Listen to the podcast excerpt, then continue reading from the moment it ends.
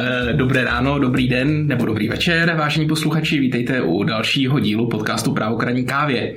Po velkém úspěchu dílu o spolupráci obce a developera v rámci především územního plánování s Kristýnou Faltínkovou a Romanem Bečenkou jsme se s dnešním hostem chtěli eh, navázat na tento podcast a říct si něco ohledně posuzování vlivu na životní prostředí, o územním řízení z pohledu developera a vůbec o správních aspektech eh, výstavby a developmentu. No a nejen o tom, že kdy je zapotřebí EIA, jaký je rozdíl mezi malou a velkou EIA a jak připravit eh, spis na územní řízení, si budeme povídat eh, s Monikou Křižánkovou, advokátkou z naší ostravské pobočky, specializovanou právě na právo nemovitostní a správní. Moniko, ahoj. Ahoj, dobrý den. Tak eh, kdybych rovnou přešel k otázkám, v jakých případech a v které fázi je nutné požádat o vydání stanoviska EIA, pokud mám nějaký developerský projekt? Tak stanovisko EIA neboli vlastně Environmental Impact Assessment, v českém překladu je to vlastně posuzování vlivu na životní prostředí. Potřebujeme hlavně u těch záměrů, které už eh, vlastně z, z toho názvu i z toho obsahu předpokládají, že ten vliv na životní prostředí mm-hmm. bude, uh, bude značný. To znamená, když si představíme uh, vlastně záměr rodinného domku, takže tady asi z logiky věci nebudeme předpokládat, že tady EIA bude potřeba, hmm. ale naopak, když se budeme bavit o, o výstavbě například letiště, hmm. anebo i v, zrovna dneska hm, jsem četla o, o povolování vlastně odpočívadla pro eh, kamiony, hmm. které, které bylo povoleno, dostalo stanovisko EIA zrovna, tak tohle jsou ty uh, vlastně záměry, které tu EU určitě potřebují. Potom máme urči- takové, takové záměry, uh, jako je um, letiště, jako jsou třeba hornické činnosti, mm-hmm. doly, um, určitě elektrárny, tam, tam se dál nebudu do toho pouštět, protože to je kapitola sama o sobě, ale tyhle ty záměry určitě budou tu, tu uh, EU uh, potřebovat. Uh-huh. A říkala si teda, že to asi nebude pro jeden rodinný domek, ale když budu developer, který bude chtít postavit 60 řadovek, tak už možná do toho, do té oblasti EIA spadnu? Uh, ono uh, záleží. Uh, pokud to vezmeme jako celek, uh-huh. uh, tak uh, pokud ten záměr určitě bude mít nějakou velkou kapacitu, můžeme o tom uvažovat, ale pokud se bude jednat eh, vlastně o stavení povolení na jeden, jeden domeček, mm-hmm. který zase takový vliv na to prostředí mít nebude, tak tam o té EI bychom neuvažovali. Je to ale jakoby super dotaz, protože hodně se řeší taková takzvaná salámová metoda, mm-hmm. kdy a právě to je, to je u těch velkých developerů. Oni se snaží ty, ty záměry, které opravdu uh, už i z, jakoby z pohledu lajka se zdají být uh, vlastně objemné a, a předpokládá se ten vliv na životní prostředí, tak se snaží rozkouskovat tak, aby vlastně to prošlo s nejmenším pro ně odporem a, a právě to by byl příklad těch domečků rozkouskovat na každý mhm. domeček, mm-hmm. ale zase to je takový Jasně. rodinné domky, to je specifikum, uh, ale když se tom nakousla, tak ta salámová metoda se opravdu děje. Zářný příklad je dálnice. Jo, rozkouskovat na 10 kilometrů a, a už jsme někde jinde než 20 kilometrů, kdy, kdy to rovnou spadneme do posuzování vlivu na životní prostředí. Hmm. A existuje něco jako malá EIA a velká EIA? Jaký je mezi tím rozdíl a kdy kterou použiju? Hmm. Malá a velká EIA. Tak malá, vlastně to je hovorově je to uh, zjišťovací řízení mm-hmm. a, a velká EIA je to vlastně ten, ten skutečný proces posuzování vlivu na životní prostředí. A ta malá EIA, ten zjišťovací, to zjišťovací řízení je, je vlastně o tom, Eh, že ten zákon buď eh, nám říká, že ho máme provést, anebo je to záměr, u kterého ještě vlastně ani nevíme, eh, za ta IA je potřeba nebo mm-hmm. ne. Ono totiž ten zákon o posuzování vlivu na životní prostředí má přílohu číslo jedna a to je alfa omega vlastně těch, těch záměrů a těch kapacit. A ten nám vlastně říká, nebo stanovuje dvě kategorie. První kategorie, vlastně to jsou většinou ty záměry, které mm-hmm. opravdu půjdou do té EI a potom druhá kategorie, kde je napsáno pouze zjišťovací řízení a u těch se to zjišťovací řízení provádí. A to jsou ty základní dvě a potom máme mm, v té tabulce limity u, něk- mm-hmm. u některých jakoby záměrů. A pokud ten limit vlastně přesáhneme, tak už se dostáváme buď do režimu toho zjišťovacího, nebo rovnou do té, do té EI. Takže jsou tam celkem takové tři komplikované kategorie. A, a v rámci toho, toho vlastně zjišťujeme, jestli půjdeme do zjišťovacího, nezjišťu, do, mm-hmm. do, rovnou do velké EI, a, anebo do zjišťovacího a pok, pak do té velké a, vlastně EI. Ten vztah mezi tou malou EIO a velkou EIO je ten základní, že pokud půjde záměr do zjišťovacího řízení a vlastně ten příslušný úřad posoudí, že ten vliv na životní prostředí je značný, tak eh, rozhodne o tom, eh, že se bude dále posuzovat mm-hmm. a bude se posuzovat eh, v té velké EI a řádně a bude vydáno závazné stanovisko o posuzování vlivu. Mhm. A kdo vlastně to stanovisko, respektive to EU vydává, to pořizuju já jako, jako developer, nebo si o to žádám na nějakém úřadě? Pokud uh, mluvíme o developerech, uh, ti jsou označováni v tom zákoně jako uh, vlastně oznamovatelé, mm-hmm. protože v tom zjišťovacím řízení, pokud začínáme, tak podáváme oznámení. A vlastně je to na žádost, jo, protože mm-hmm. ten oznamovatel si vytvoří nějaký projekt a teď vlastně zkoumá, kam ho umístit a, a co je vlastně to okolí. Takže ten oznamovatel jde buď za krajským úřadem, nebo za ministerstvem životního prostředí a to se zase musíme podívat do zákona, jaké záměry tam máme vypsány a který, který úřad nám to samozřejmě bude řídit. Čím větší nebo přesahuje například hranice krajů, mm-hmm tím samozřejmě půjdeme za ministerstvem, potom máme i různé záměry, které přesahují naše hranice, tak určitě taky půjdeme za ministerstvem. Uh-huh. A kdo se do takového řízení o vydání EIA statementu nebo assessmentu, kdo se do toho zapojuje? Zapojují se do toho nějaké další orgány, veřejnost třeba? Určitě eh, ten, to, eh, vlastně to posuzování eh, vlivu je velmi komplexní.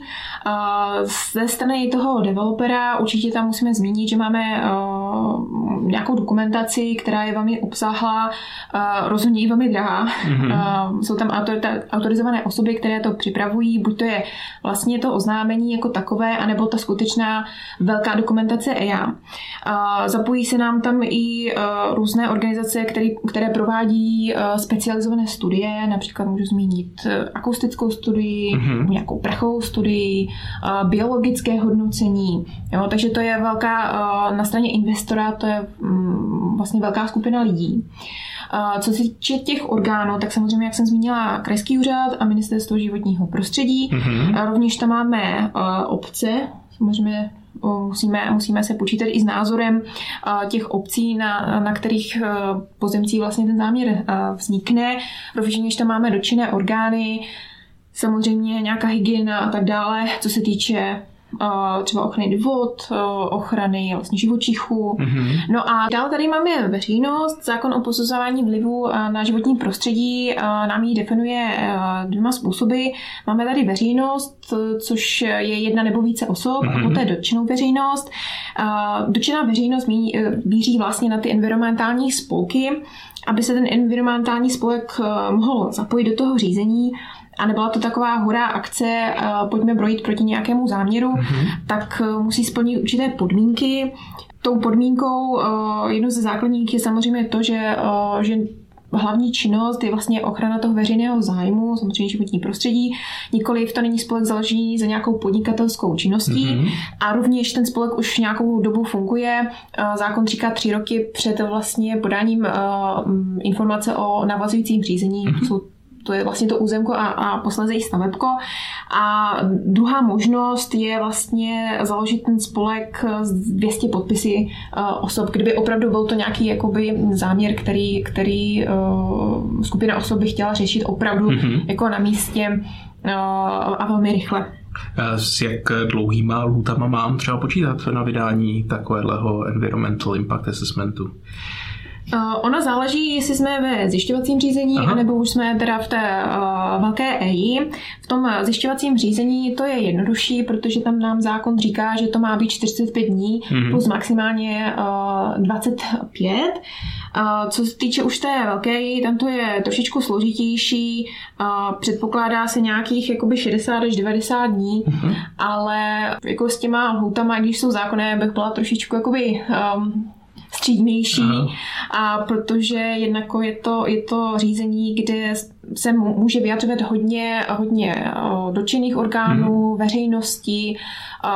Zrovna teď jsem narazila na řízení o posuzování vlivu, kdy opravdu se třeba vyjadřovalo 130 osob. Mm-hmm. A, a sice některé vyjádření byly samozřejmě nesouhlasím tečka, hmm. ale některé byly obsahově na úrovni, takže ten úřad s tím, s tím se musí nějak, nějak vypořádat. Samozřejmě v tom zjišťovacím řízení je to, je to trošku jakoby jednodušší, když už hmm. ten úřad nebo to ministerstvo třeba vidí, že ty námitky jsou značné, i že ten vliv už tam hrozí naznačen, tak eh, to rychleji pošle do té, eh, do té velké EI, to znamená mm-hmm. vydá rozhodnutí eh, o dalším posuzování a nebude detailně zkoumat jednotlivé ty dokumenty. Co se týče už té velké EI, tak tam máme nejen dokumentaci, která přišla od toho oznam, oznamovatele, a, ale máme tam i vlastně posunek uh, ze strany uh, toho úřadu. Mm-hmm. A ten taky musí být zpracován v nějaké, uh, v nějaké lhůtě. Dokonce, dokonce jsou případy, kdy ta dokumentace EIA je vracena mm-hmm. tomu oznamovateli, aby ji přepracoval nebo doplnil. A tam už podle té lhůty, kterou, kterou ten zákon tomu oznamovateli dává, a to jsou maximálně tři roky, mm-hmm. můžeme soudit, že vlastně ty dokumentace jsou velmi obsáhlé a není to tak jednoduché něco doplnit a přepracovat v té. Takže ty lhůty můžou se pohybovat opravdu od nějakých dvou, tří měsíců až třeba po rok, hmm. dva. Dobře, tak počkal jsem si rok, dva na eh, tady posouzení vlivu na životní prostředí velké, mám to vydané. Eh, co, co následuje dál? Co následuje? Tak eh, pokud eh, máme třeba to zjišťovací řízení a mhm. úřad vydal rozhodnutí, že se dále posuzovat nebude, tak eh, jako investor jsem docela jako happy, protože můžu, můžu, můžu pokračovat. Určitě tam nebude množství, tak velké množství podmínek, jako by to bylo v závazném stanovisku EIA. No a podám vlastně žádost o vydání územního rozhodnutí. Mm-hmm. Pokud eh, se stane eh, to, že v tom zjišťovacím řízení mi nakonec eh, řekne, vydá rozhodnutí, že pardon, ale budete muset pro, projet velkým procesem a já, tak jako investor nejsem vlastně spokojen, protože musím vynaložit dalších desítky tisíc korun na přípravu dokumentace mm-hmm. EIA a, a jít vlastně do toho procesu uh, delšího a náročnějšího a určitě um, předpokládám, že tam bude daleko více podmínek na tu ochranu toho životního prostředí, uh, než v tom zjišťovacím řízení. A pokud ale se mi to podaří a uh, budu mít to závazné stanovisko o posuzování vlivu, tak eh, opětovně eh, půjdu vlastně a podám žádost eh, o vydání územního rozhodnutí. Mm-hmm. A v tom případě z té velké I nám vychází závazné stanovisko, to znamená, že ty všechny podmínky, co nám vlastně ten, buď ten krajský úřad nebo to ministerstvo tam pěkně napsalo, tak se k tomu musíme i přizpůsobit. Mm-hmm. To znamená, že v některých případech to znamená třeba přepracování územní eh, dokumentace, pokud mm-hmm. už ten investor jakoby s tím počítal a připravoval, anebo v některých případech s tím máme například i my zkušenosti, a jsou tam určité mezistupně, například um, Představte si uh, zelenou louku, chceme tam postavit průmyslovou zónu, ale nějaké, nějací živočichové tam opravdu žijí mm-hmm. a jsou zvláště chránění. Takže potom máme mezistupeň a to je vlastně řízení o výjimce z zákazu vlastně ničení biotopů, usmrcování těch jedinců. A to je řízení samo o sobě. Mm-hmm. A to a, může vést a zdržet nás před územním řízením až na několik let. Mm-hmm. Dejme tomu, že se mi podařilo veškeré ty podmínky z té velké EI eh, vy splnit. Eh, znamená to, že teda si podávám žádost o eh, územní, v územním řízení, o územní rozhodnutí. Jak tohle to vypadá? Tak ta žádost v současné ještě době, ta žádost se podává na tiskovém formuláři. Mm-hmm. A vlastně ta samotná žádost není, není nějak, nějak složitá, většinou si tam vypisuje jenom základní údaje o tom, vlastně o tom záměru.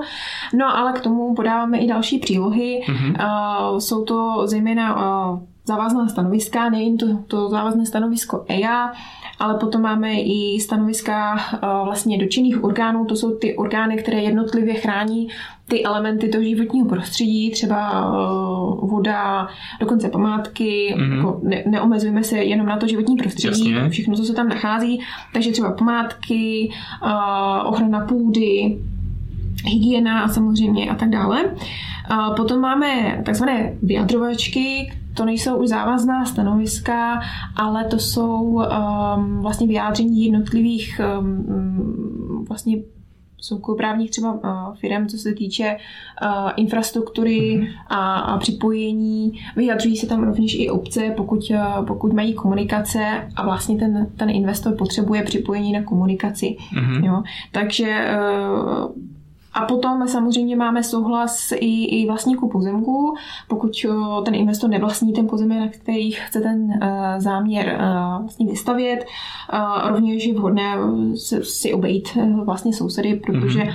v tom územním řízení tím problémem jsou vlastně ti nejbližší sousedé někdy, Mm-hmm. Takže také není, není špatné se třeba uh, představit obci to se tomu taky vyjadřuje a rovnou si uh, rovnou ví nějaké třeba to, to stanovisko. No a samozřejmě ještě tam máme tu, tu územní uh, dokumentaci, co se týče toho záměru jako takového. Máme tam situační výkresy a, a celou tu projektovou dokumentaci na úrovni územního rozhodnutí. Uh-huh. A, mm, ty už si tady zmiňovala majitele sousedních pozemků. Kdo se do toho všechno ještě může vyjádřit a kdo mi může třeba zkomplikovat situaci?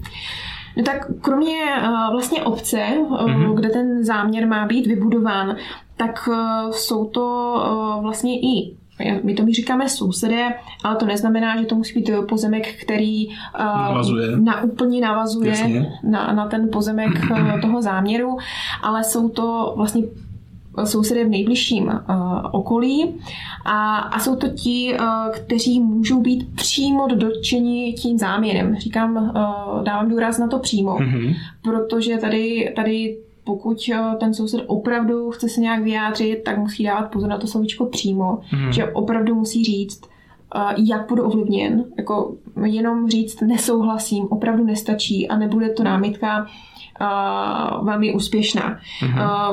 Ten okruh těch, eh, těch sousedů se různí, řízení od řízení. Pokud máme rodinný domeček, tak si lehce dokážeme představit, jestli tam je rodinná zastava, tak to budou nějakých čtyři domečky kolem. Pokud například máme větrnou elektrárnu, tak eh, tam se skutečně, skutečně uh, soud zabýval tím, až kam ten vliv eh, té elektrárny půjde. Uh, něco se tam zmiňoval o tom, kam ten stín té větrné elektrárny Aha. došáhne. Tam by, tam by měl být i ten soused s tím stínem nějak ovlivněn. Takže to je, uh, to je uh, velmi důležitá otázka v tom řízení. Hodně těžko se to posuzuje, kam ten, kam ten vliv až dosáhne.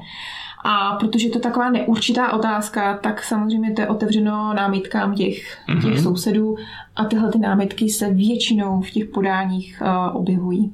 A zase se ptám na uh, téměř obligátní otázku, jak jsme na tom s lhutama, kdy můžu očekávat, uh, že po tom, co si trpělivě vyslechnou všechny stěžovatele a uh, respektive navrhovatele, spolunavrhovatele, tak uh, za jak dlouho se dozvím, uh, jestli mám v územním řízení to povolení uděleno či ne. Uh, zase stejn, stejná odpověď, máme tady zákonné huty, ale... Uh, Opět velice flexibilní. Velice flexibilní a základ, protože my se tady řídíme i správním uh, řádem, základ hmm. je 60, uh, pardon, 30 a v případě nějakých komplikací 60 a 90, ale tady samozřejmě uh, záleží na tom, jak kvalitní tu dokumentaci dodám, protože uh, velmi často uh, ty řízení se přerušují uh, a to zvůle vlastně toho investora, protože nemá všechny hmm všechny mm. dokumenty, všechny závazná stanoviska a vyjádření. Takže hodněkrát se to přerušuje. Potom, kdy, potom, když už to je zahájeno, protože celý ten balík dokumentace, co nám říká zákonný vyhláška, a je poslán na úřad, tak se k tomu vyjadří samozřejmě další orgány a sousedé. Takže zase potom, eh, což je takový mezikrok, to je, to je vlastně výzva k vyjádření se k podkladům celého řízení. Tak zase nám tam nabíhají, nabíhají luty. No a potom ten úřad samozřejmě musí připravit to rozhodnutí. Tady se všechno, například pokud máme velkou průmyslovou zónu, ještě protahuje, protože se ty všechny mm, vlastně oznámení neposílají do vlastních rukou, hmm. ale doručují se prostřednictvím veřejné vyhlášky. Tam zákon říká, že pokud máme více než 30 účastníků, tak ten úřad může, ale většinou to vlastně pro úsporu dělá, tak eh, všechno doručuje veřejnou vyhláškou. Hmm. Což znamená, že, že se to zveřejníme na úřední desce, ale trvá 15 dní, než se to doručí. Hmm. A potom například máme ještě 15 dní na vyjádření, tak už máme zase 30. Hmm. No. Takže opravdu to zase to územní řízení uh, může trvat nevím, od, od roku až, až, až výše. Záleží, jaké jsou komplikace, jak se bude přerušovat. Ale to pořád ještě není všechno. Jak to pokračuje dál, jenom velice bezkratce, protože tím už se trošku dostáváme zase do uh, otázky asi stavebního řízení.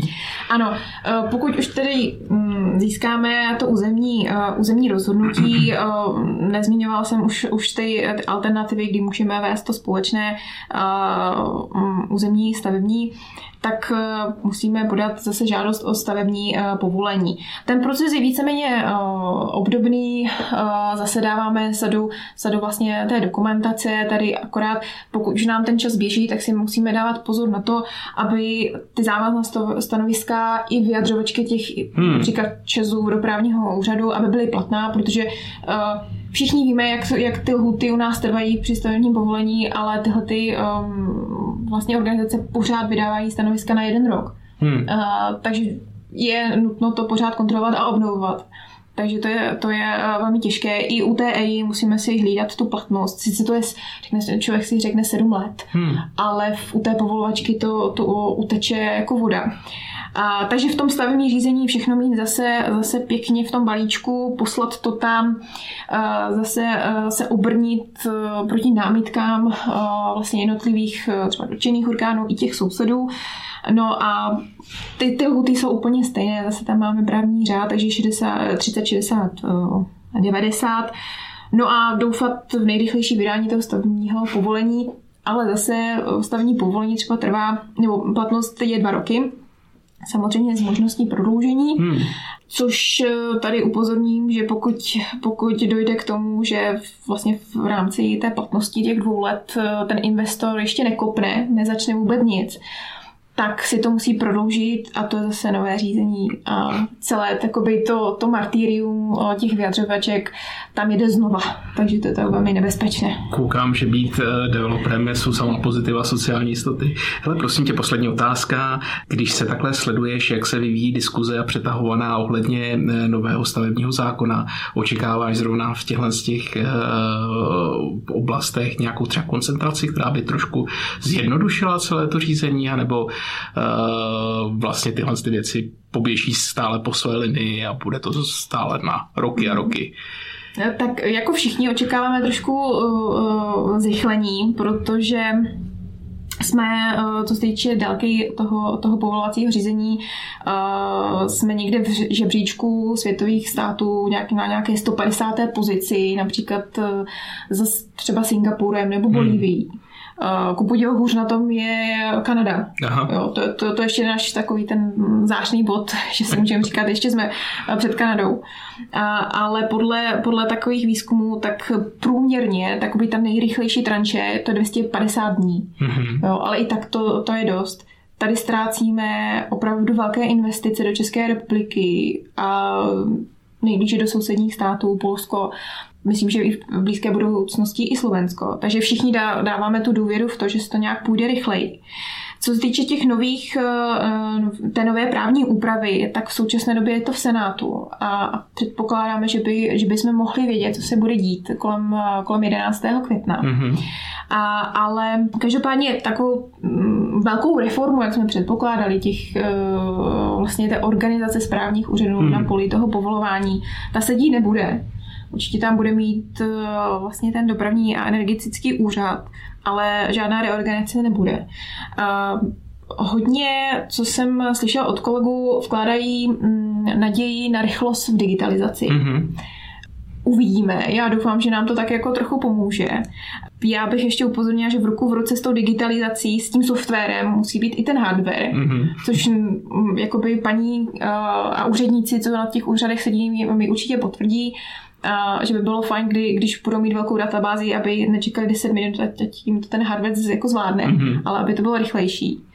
A tady musím říct, že Slováci jsou daleko uh, rychlejší než my v té digitalizaci, to všichni zírají. No a co se týče vlastně těch, eh, to, co já si myslím, že nám to, to povolování hodně zdržuje. A to jsou, to jsou vlastně ty, ty námitky těch sousedů a uh, vlastně obecně těch, uh, té veřejnosti. Uh, jako nechci zlehčovat, každý máme na to, jakoby, na, tu, na to okolí své nějaké nároky, mm-hmm. ale tím, jak nám ten právní řád uh, poskytuje ty možnosti, jak to natahovat, tak jako uh, uvidíme, jak se s tím ten nový, nový stavební zákon uh, popasuje. Tady, hmm. tady, se, tady si myslím, že, uh, že ten rozdíl moc velký nebude, ale praxe hmm. nás může překvapit, doufám, že milé. Budeme si držet palce. To byla Monika Křižánková, advokátka PRK Partners a odbornice na správní právo a stavební právo. Moniko, díky za návštěvu. Také děkuji. A já se s vámi loučím, děkuji za pozornost, ale ještě neodcházejte od svých eh, přijímačů, protože po mně bude následovat Kristýna Faltínková se svým obvyklým přehledem novinek v právu a v rozhodovací praxi soudu.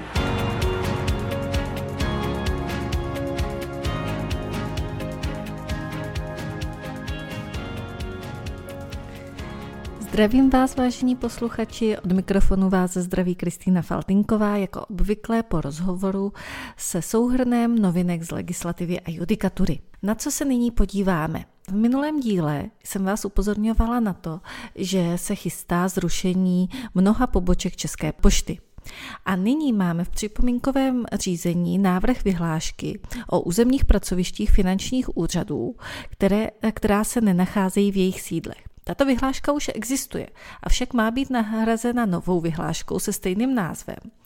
Proto, že cílem je vypuštění 77 územních pracovišť z výčtu územních pracovišť obsažených v příloze právě k dané současné vyhlášce a legislativci tudíž došli k závěru, že jednodušší než měnit stávající vyhlášku je vydat vyhlášku novou. Nečeká nás tedy jenom rozloučení se s pobočkami České pošty, ale pravděpodobně i s pobočkami finančních úřadů, a to ze stejného důvodu, tedy eh, z pohledu nákladů a efektivity. Další dokument, který je v legislativním procesu, je návrh zákona, kterým se mění některé eh, zákony v souvislosti s rozvojem kapitálového trhu. Nyní mi opravdu u mikrofonu, u tohoto souhrnu chybí kolega Martin Frolík, protože toto je téma naprosto pro něj. I tak se pokusím vám uh, stručně schrnout aspoň některé změny, kterých se tento návrh týká. Tento návrh zavádí nové pojmy, a to například dlouhodobý investiční produkt, neboť v současné době v České republice eh, jsou podporovány investice do životního pojištění nebo do penzijních eh, fondů ale mělo by dojít k narovnání podmínek, aby mohly uh, vlastně být zvýhodněny i jiné produkty, které pomáhají vytvářet úspory na stáří. Pokud ovšem mají i tyto další produkty uh, být podporovány, je potřeba, aby uh, vznikla i produktová regulace, která zajistí splnění alespoň minimálních náležitostí a také dohled České národní banky nad těmito produkty. Další novinkou bude alternativní účastnický fond, protože v současné době se používají fondy účastnické a transformované a ty mají velmi limitovanou investiční strategii. Ta prý kopíruje téměř doslovně regulaci standardních fondů. Myšlenkou tedy je, aby vznikly i alternativní účastnické fondy, které by mohly například investovat do aktiv, která jsou pro penzijní fondy eh, běžné v eh, vyspělých ekonomikách, a to například do private equity fondů, a do infrastrukturních projektů. S tím souvisí i myšlenka vyšší mobility účastníků v transformovaných fondech, protože v současné době transformované fondy jsou sice už uzavřeny vstupu nových účastníků, avšak stávající účastníci v nich zůstávají a dále přispívají. Současně však transformované fondy, eh, které garantují takzvanou černou nulu, to znamená, že v žádném roce nesmí skončit ve ztrátě, investují velmi konzervativně. Účastníci ovšem nepřecházejí z transformovaných fondů do účastnických a to právě proto, že nechtějí přijít o své nároky z těchto transformovaných eh, fondů, neboť současná podoba zákona neumožňuje to, aby účastník transformovaného fondu byl současně účastníkem i účastnického fondu. Další téma, které bylo hojně diskutováno i v médiích, je výše státního příspěvku v penzijních fondech tomto eh, návrhu se tedy navrhuje zvýšení spodní hranice příspěvků ze současných 300 korun na 500 korun měsíčně a současně horní hranice by se měla zvýšit z 1000 koruny na 1700 korun měsíčně. Další myšlenka je, že státní příspěvek bude nastaven jako lineární a to ve výši 20% z příspěvků účastníka. Výše se tedy eh, nebude měnit, ale bude to vždy právě těch 20%. Vzhledem k tomu, že penzijní fondy mají sloužit k tomu, aby eh, osoby ve chvíli, kdy jdou do důchodu, tak vlastně měli jakýsi finanční polštář, který bude vést ke zmírnění eh, propadu jejich příjmů tak tato eh, novela upravuje, že státní příspěvek už nebudou dostávat osoby, jimž byl přiznán starobní důchod a osoby starší 65 let, eh, pro které tedy už ta změna v minulosti nastala. Součástí tohoto návrhu mimo jiné je i podpora obchodování s korporátními dluhopisy a cílem je, aby bylo možné posoudit schopnost emitenta tyto eh, dluhopisy splatit, eh, protože v daném případě emisní podmínky ani dluhopisy eh, žádné informace o emitentovi neposkytují a emitenti často nezveřejňují ani informace například ve sbírce listin obchodního rejstříku. Účinnost této novely se navrhuje k 1. 1. 2024, avšak eh, některé části, například novela zákona o spotřebitelském úvěru nebo novela exekučního řádu, by měly odložené nabití účinnosti. Jako zajímavost eh, v návaznosti na to, co jsme zmiňovali eh, v přehledu již v minulosti, tak v souvislosti s novelou zákona o silničním provozu tak je uh, navržena vyhláška o terapeutických programech. A tyto terapeutické programy by měly být určeny právě pro pachatele závažných přestupků či dokonce trestných činů spáchaných v souvislosti se řízením motorových vozidel. Další uh, za, návrh zákona, který je v připomínkovém řízení, je návrh zákona, kterým se mění zákon o důchodovém pojištění. V tomto návrhu se zaměřují na některé aspekty důchodového systému týkající se možnosti předčasného odchodu do starobního důchodu. Mělo by vlastně dojít k tomu, aby eh, jsme se vyhnuli situaci, která v současné eh, chvíli u některých osob nastává, kdy je pro ně finančně výhodnější volit předčasný od, eh, odchod z trhu práce právě do předčasného důchodu, než, v něm, než se trvat na trhu práce a následně čerpat důchod až poté, co dosáhnou důchodového věku. Současně by prý tento návrh neměl ovlivnit okamžitou příjmovou a sociální situaci aktuálních příjemců důchodů, ale eh, měl by představovat významnější úspory pro státní rozpočet na dávky důchodového pojištění v dalším časovém horizontu. Odchod do předčasného důchodu by měl být umožněn v 60 letech věku nebo tři roky před dosažením důchodového věku v závislosti na tom, které, které z těchto čísel bude nižší. Tedy pro osoby, které mají důchodový věk stanovený nad 63 let, tak by mohly odejít do předčasného starobního důchodu právě po dosažení 60 let věku. Ostatní osoby, které by měly nastupovat do důchodu dříve než v 63 letech, by i do předčasného starobního důchodu mohly nastupovat ve věku nižším. Současně je však eh, v návrhu i uvedeno, že důchody přiznané před splněním podmínky důchodového věku, tedy právě tady ty předčasné důchody, tak by měly být trvale kráceny a je tam samozřejmě i způsob eh, relativně komplikovaného výpočtu v návaznosti na to, eh, o kolik dní dříve tak nastoupila daná osoba do důchodu. Dalším dokumentem v připomínkovém řízení je novela eh, zákona o právu na digitální služby, a tato novela zavádí možnost získat tzv. elektronický stejnopis průkazu, který by měl sloužit k tomu, abyste se eh, mohli například prokazovat svoji totožnost nebo prokazovat jiné skutečnosti uvedené v průkazu, který máte, tedy například v řidičském průkazu, občanském průkazu. Eh, tento eh, elektronický stejnopis by tedy měl mít stejné právní účinky jako prokazování se fyzickým průkazem. Ovšem je možné jeho vydání jenom v případě, že máte existující fyzický originál, tudíž nebude docházet k tomu, že by někdo měl vydán pouze elektronický průkaz, ale jde pořád o elektronický stejnopis existujícího průkazu.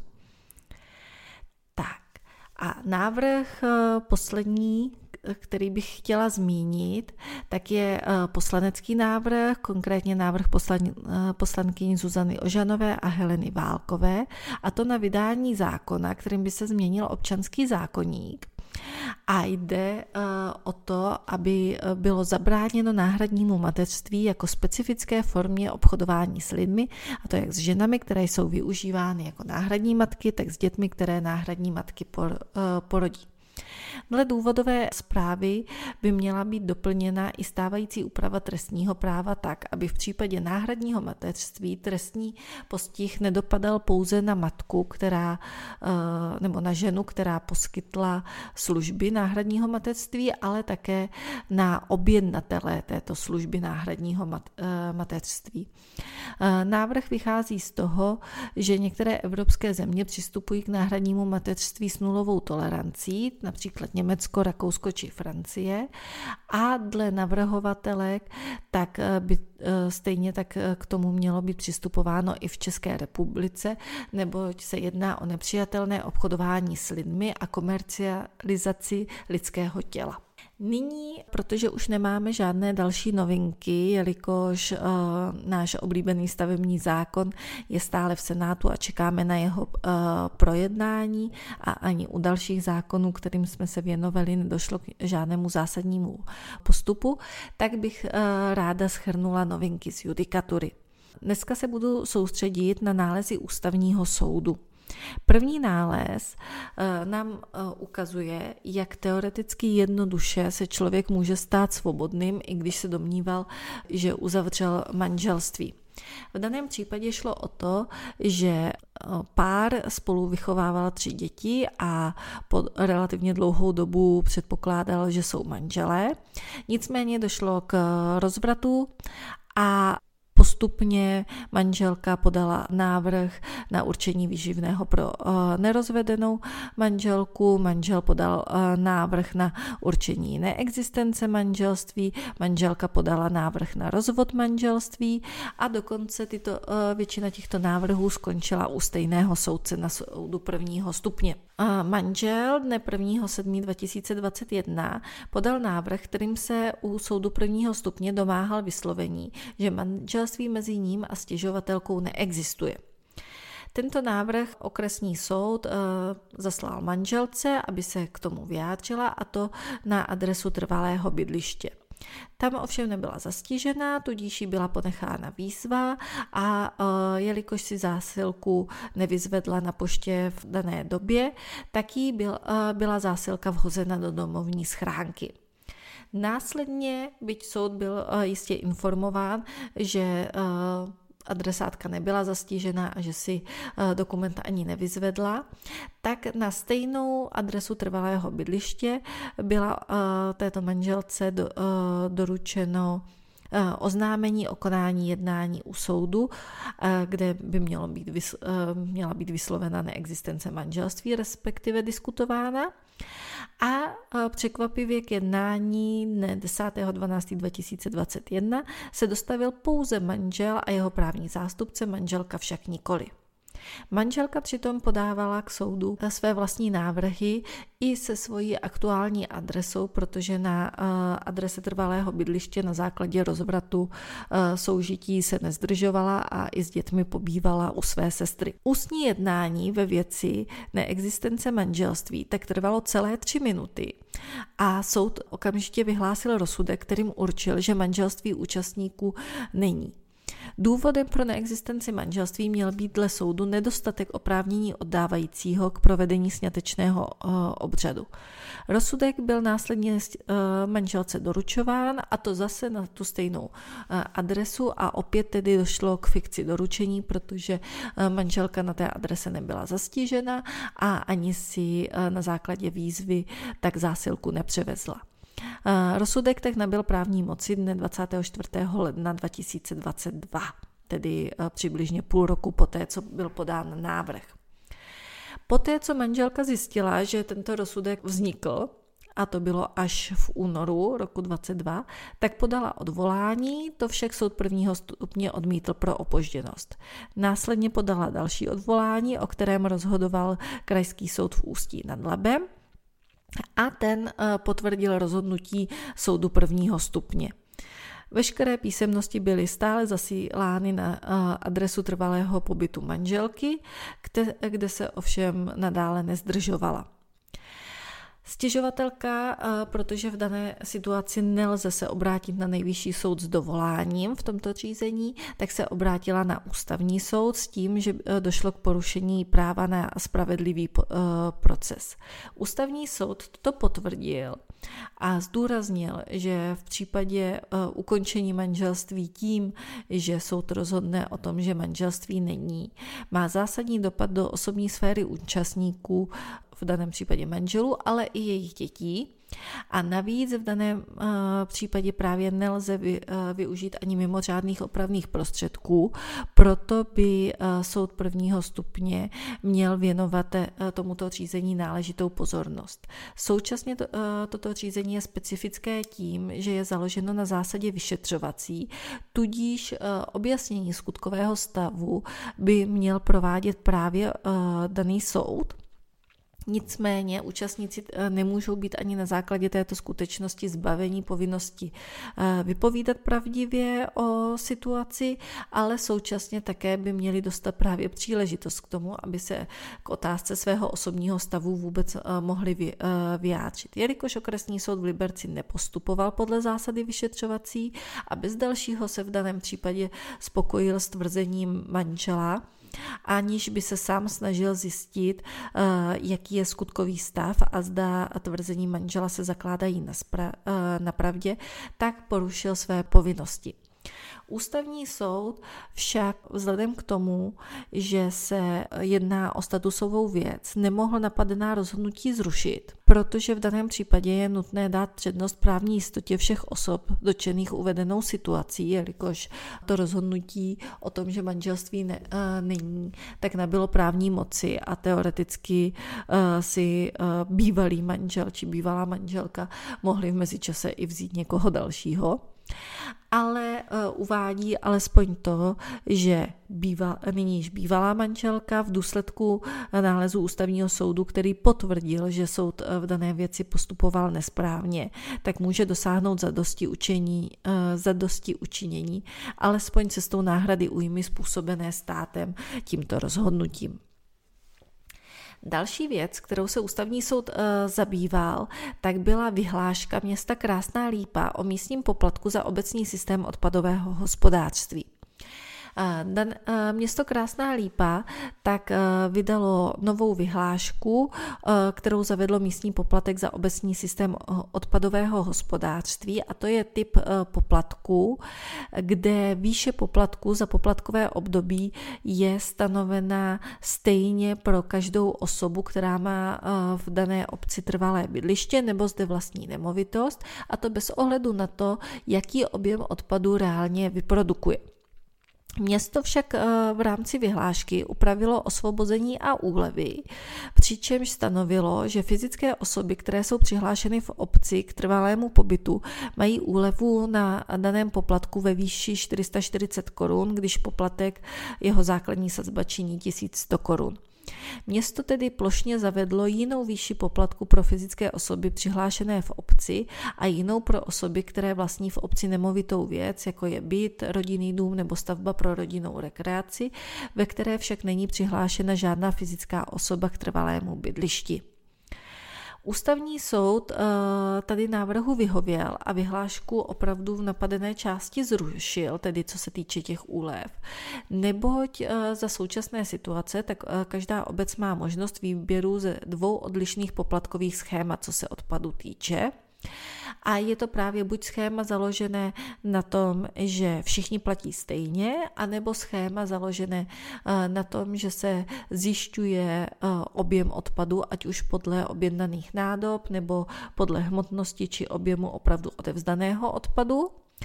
A tím, že eh, obec eh, stanovila jednotnou sazbu, tu však snížila pro osoby, které mají trvalý pobyt, protože došla k závěru, eh, že ty osoby, které vlastní pouze nemovitost, tak zatěžují systém více než osoby, které mají přihlášený trvalý pobyt, tak tím modifikovala ten základní parametr poplatku za systém, který spočívá právě v neutralitě výše poplatku vzhledem eh, k rozsahu vyprodukovaného eh, odpadu a tím eh, překročila možnosti, které jí zákon o místních poplacích dává, co se právě těch úlev týče. Přihlášení eh, fyzické osoby k trvalému pobytu eh, v obci totiž eh, standardně a bez dalšího neznamená, že tato osoba vyprodukuje méně či více odpadu, protože ty, toto kritérium ze své podstaty nezohledňuje, kde a jakým způsobem osoba, osoba skutečně žije. Ústavní soud tedy stanovil, že takto upravený, uh, upravená poplatková povinnost uh, není v souladu se zákonem a, jak jsem říkala, vyhlášku v této části zrušil. Dále se ústavní soud, eh, v tomto případě třetí senát, zabýval otázkou poskytování informací dle zákona 106, respektive odepřením informací o porodnictví v České republice. Eh, ústavní, eh, k ústavnímu soudu došla eh, stížnost, kde bylo popsáno, že stěžovatelka se domáhala poskytnutí informací o českých porodnicích. Konkrétně pro každou porodnici chtěla za rok 2014 a 2015 poskytnout údaje, včetně názvu porodnice, kdy tyto údaje by měly zahrnovat celkový počet porodů, počet císařských řezů, počet porodů za použití kleští a další eh, detaily o způsobu eh, porodů, eh, informace o tom, zda porody skončily poraněním a tak dále. S tímto se uh, obrátila na Ústav zdravotnických informací a statistiky, který však uh, tyto informace uh, odmítl poskytnout s odkazem na to, že v daném případě se jedná o informace, které lze poskytnout jenom se souhlasem těch osob, v daném případě, kterých se týkaly porody. Ústavní soud eh, však dospěl k závěru, že pro neposkytnutí informací musí existovat eh, důvod, který eh, vlastně spočívá v tom, že je zde jiné konkurující právo či hodnota, které převáží nad právem na informace. V daném případě došel k ústavní soud k závěru, že nelze souhlasit s argumentací správních soudů, že názvy jednotlivých porodnic ve, for, eh, ve spojení s informacemi o provedených eh, porodech a případně eh, souvisejících zákrocích a poraněních představují důvěrné informace, které není možné poskytovat k jiným než statistickým účelům bez písemného souhlasu subjektu těch údajů. Ústavní soud uh, dospěl k tomu, že nelze vzájemně poměřovat testem proporcionality, což ty nižší soudy dělali, obavu z možného zneužití informací či jejich dezinterpretace oproti vlastně ústavně zakotvenému právu na informace, neboť již z podstaty věci vyplývá převaha právě práva na informace oproti této obavě. Pokud tedy úřad odmítl poskytnutí informací bez jakéhokoliv dalšího eh, odůvodnění, pouze s odkazem na zákon o zdravotních službách, byl takový eh, postup naprosto nesprávný. A současně ústavní soud i uvádí obecně, že zveřejňování informací o zákrocích prováděných v jednotlivých porodnicích je v uvedeném rozsahu nepochybně ve veřejném zájmu, neboť informovanost a transparentnost může přispět ke zlepšení zdravotnictví jakožto celku. Poslední nález uh, ústavního soudu, který bych chtěla zmínit, je nález pléna ústavního soudu, kde se plénum ústavního soudu zabývalo limity projevu v rámci kampaně. V daném případě šlo o to, že Úřad pro dohled nad hospodařením politických stran a politických hnutí tak uznal vinným stěžovatele ze spáchání přestupku a uložil mu pokutu ve výši 27 tisíc plus povinnost uhradit náhradu nákladu řízení za to, že si u vydavatele zadal 342 inzerátů s nadpisem Proč nám chce Andrej Babiš vládnout?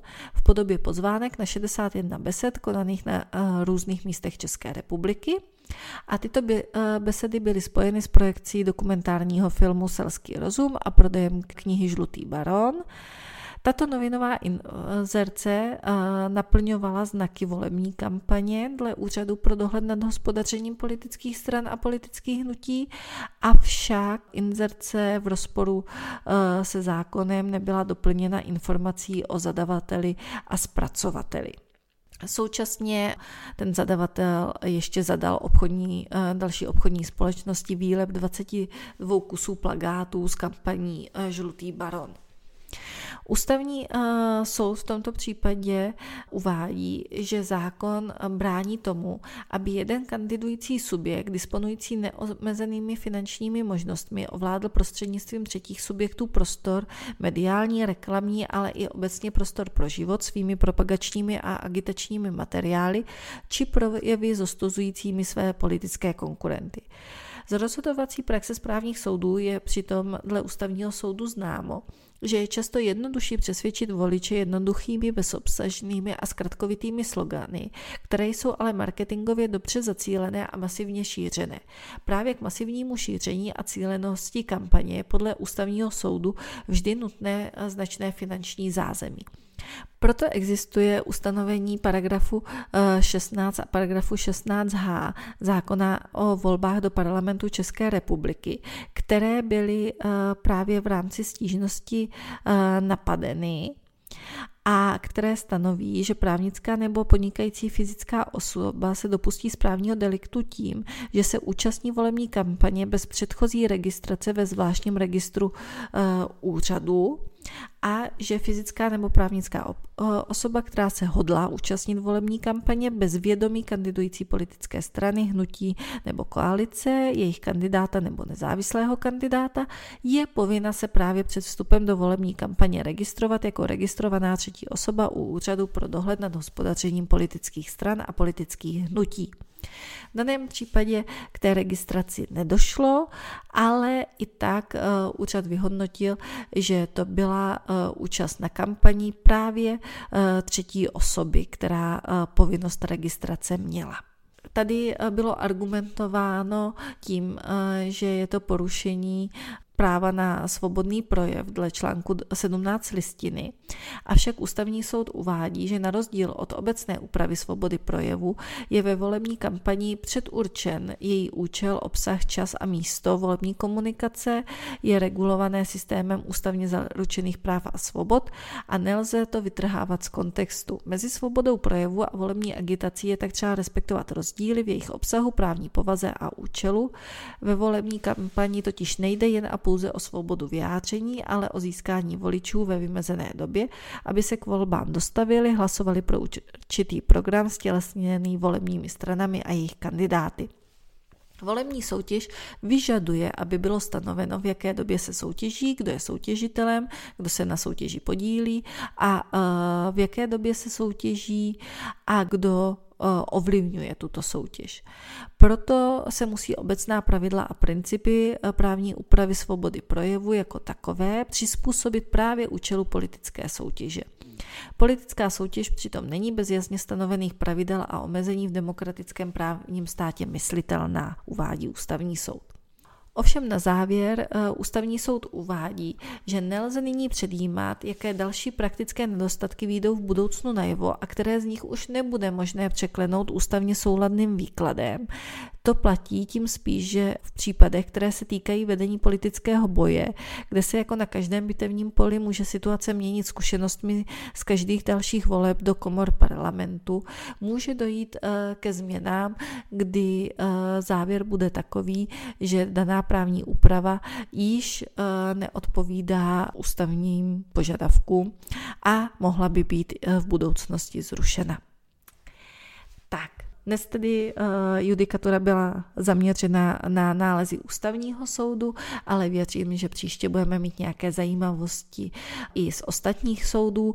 Pokud by někdo si chtěl uh, přečíst zajímavé uh, rozhodnutí nejvyššího správního soudu, potom do, doporučuji rozhodnutí o zamítnutí registrace církve Cesta Guru Járy. Těším se na slyšenou u dalšího vydání uh, našich právních novinek, které bude samozřejmě zase následovat po rozhovoru, který povede kolega Martin Frolík.